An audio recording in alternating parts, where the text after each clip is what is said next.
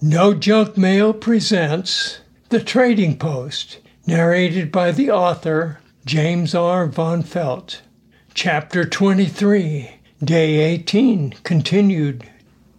When Looney got in the driver's seat, he pressed the button and yelled, We've got one here to talk to you. He held the mic to the big guy's face and continued holding the button. Talk now, he said. Sheriff Brew here. That got our attention. I looked at Looney and he looked at me. We both had dumb looks on our face. Questions flew out of the radio. Several people were talking at the same time. Slow down, slow down, Sheriff say. I've had a hard hit to the head. Ray and I've been in the trunk of the car since last night. Sheriff Brew looked at us, stopped mid sentence, and said to us, Where's Ray? You mean the guy in the brown jacket? He's back there in the snow, I said. You go back and see if you can wake him up. Rub snow in his face. Put some down his shirt if you have to. Looney gave him the mic and we jumped out of the car and ran to the guy lying in the snow. He was lying on his back. At least now his hands weren't tied behind him. What'll we do? Looney asked. I picked a handful of snow and rubbed it on Ray's face. Looney grabbed one of his hands and waved his hand and arm up and down. Wake up! Wake up! Looney kept saying. While we were doing this, I could hear the sheriff on the radio. He was talking better. Then he yelled at us, Where are we? On Lake Merwin, near the trading post, I replied. Are you boys from Vancouver? he asked. Looney looked up at me and we yelled back, Sure enough. Ray was starting to come around. He opened his eyes and wiped the snow from his face with his free hand. Looney continued to wave his other hand back and forth. Who are you? We're trying to help out, I said. I went to the sheriff and told him Ray was coming around. Then I went back to see what was going on. Get me in the car, he said. So Looney and I helped him as best we could. He couldn't walk, so we kind of supported him on both sides as he crawled to the back door. Looney ran to the other side of the car, climbed in and pulled while I pushed till he was sitting on the back seat. Then I ran around and got in the driver's seat of the car. All this time, the sheriff was talking back and forth with the people on the radio. It was about then that he said, This is Sheriff Brew. No, you're not, Looney yelled from the back seat. Sheriff Brush is in the trading post with his two deputies. I shot a quick look at Looney and he knew he shouldn't have blurted that out, but it was too late. The words had gone across the radio to the others. The guy in the front seat was stunned, speechless for a second. Then he said, Look, you're sitting in my sheriff's car. I've got the radio on, and we're talking to headquarters at Kelso. Here, you ask them what Sheriff Brew looks like. He handed me the receiver. I pushed the transmission button and said, What's the sheriff look like? Squawk. There was silence. Then say again.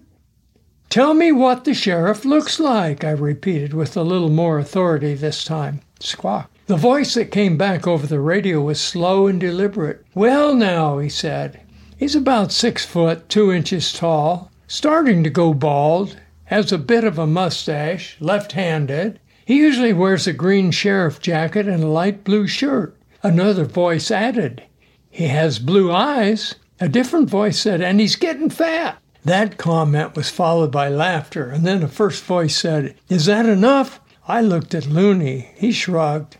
I looked at the guy in the front seat. He was big, but I couldn't tell how tall or heavy. He was bald and had a mustache. The eyes were blue. He was wearing a green jacket and a light blue shirt. I hadn't noticed that before. One more thing, the sheriff said. I keep an extra ignition key in the back bumper. Why don't you go get it? We're going to need it. It's in a small metal box in the curve of the back bumper on the driver's side. It's held on with a magnet. It'll come off if you pry hard. Bring the box here.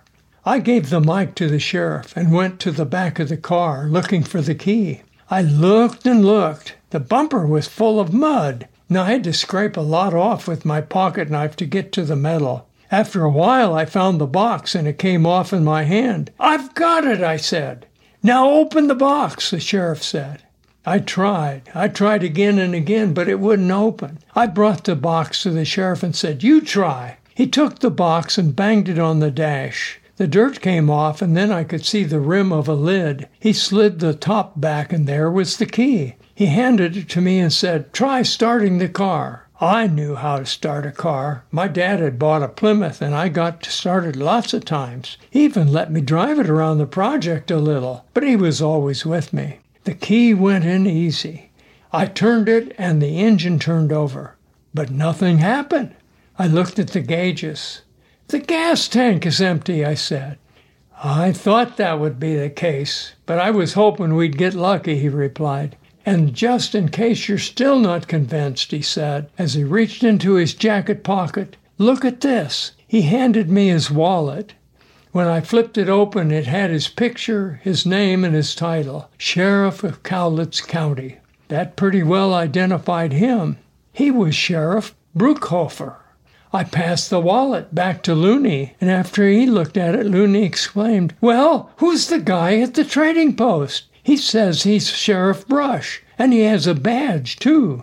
He handed the wallet to Sheriff Brew, who looked thoughtful. Then he asked, Does he have red hair and a big mustache? Yes, Looney replied. Were there two other guys with him? Yes. Does one of the guys have a bad ID? Yes. That's Jake Lawson's gang, he said.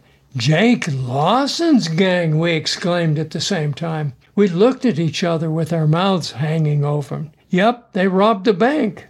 We think Jake and Sam took the loot and ran out on him. We know the gang has been looking for him, and it looks like they found him at the trading post. The red haired one is called Red. He's impersonated sheriffs before. He's pretty convincing. I'll say, Looney and I said at the same time, Sheriff Brew continued, There's still some of the story we don't know, but the pieces are coming together. We had Jake and Sam in jail for stealing liquor when three men broke in and overcame Deputy Ray, who was on duty. They tied him up, put him in the cell, and locked it. Ray heard them arguing and accusing Jake of running off with the loot they stole from a bank in Tacoma.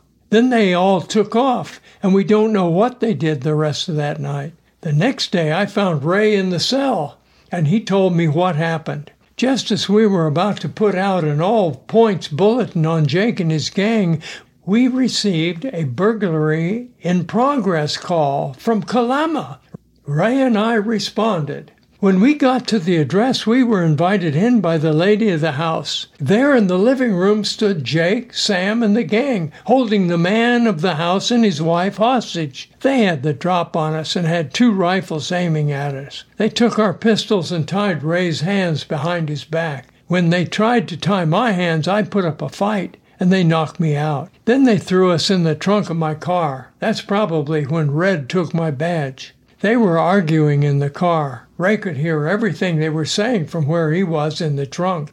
Red threatened to shoot Jake if he didn't give them their part of the bank robbery money. Jake told him that he had buried the money near the trading post and that he would take them to it. So they all got in the car. But before they headed out, they stopped at the local diner to get something to eat. Jake and Sam somehow escaped from them when they were in the diner. They came back to the car and took the pistols out of the glove box. They were going to drive off, but the keys were not in the car. So they held up a guy in the parking lot and stole his car. When the other three came back to my car, they were mad. They said that one of them should have gone into the restroom with Jake and Sam and that they couldn't believe Jake and Sam had fit through the window. When they saw the glove box was open and the pistols were gone, they knew Jake and Sam were armed. Red said that Jake was a no good backstabber, that he probably lied about hiding the money near the trading post. But they didn't want to take the chance that Jake had been telling the truth, so they decided to go to the trading post and to check things out. It's a risky trip this early in the spring. They took the logging road and got lost if they took a wrong turn. They also got stuck in the mud several times. They were getting angrier by the minute. Finally, they ran out of gas and decided to walk the rest of the way to the trading post. They left us to die locked up in the trunk of the car. The sheriff frowned and thought for a minute. We're going to need your help, and the first thing we need is information. Who's in the trading post? Looney and I began to list and started with our friends Philip, Enu, Daryl, Alex, and Billy. We added a short description with each name. Then we listed and described the intruders Red, Blind Eye, and Scarface. We also told them that when we had left, Jake and Sam had been tied to chairs in the trading post. We finished by saying that Longhair and Brave were out in the forest somewhere. Tell me about Longhair and Brave, Sheriff Ruth said. Looney blurted out a short description and told him how they had helped capture Jake and Sam and helped protect the money box. Money box? the sheriff exclaimed. Yeah, there's over $5,000 and some bullets for the pistol, I said. Then he wanted to know why two Indians were with a group of boys. We told him the Brave was a kind of our guide, and Longhair was doctoring Alex and Daryl. Then he wanted to know why.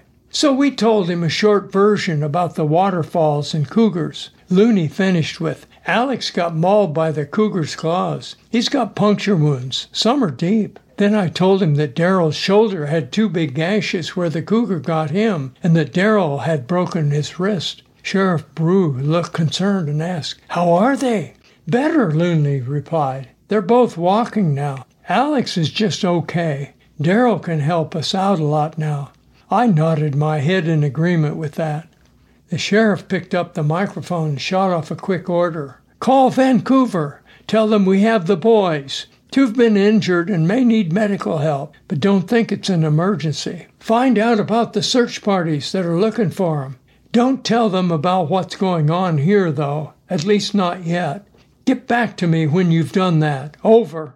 Then he turned to us and asked, You got the cougars? Yeah, Looney said. Both of them. See our headbands? They're made of cougar skins. You guys are tough. Sheriff Bruce smiled. Then he went back to business. Now tell me how you met up with Jake and his gang. Looney took off with his version.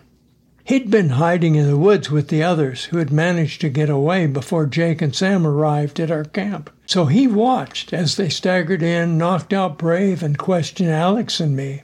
Then, even though he had been asleep at the time, he described how we captured Red, Blind Eye, and Scarface at the trading post. I didn't add anything, because he was doing a good job. I'd never seen Looney so assertive before. The sheriff pushed the transmission button from time to time to share our information with the people at headquarters. Occasionally we heard a squawk. I told the part about our going out to hunt for meat, which got us out of the trading post, but the others think the intruders are the real sheriff. They may have found out the truth by now, Sheriff replied. Sheriff Brew thought for a minute, then said, Let's see how things are going at headquarters. With that, he punched the transmission button and said, Brew here, how's it going? Over. Squawk, the radio complained again. Then a new voice came on.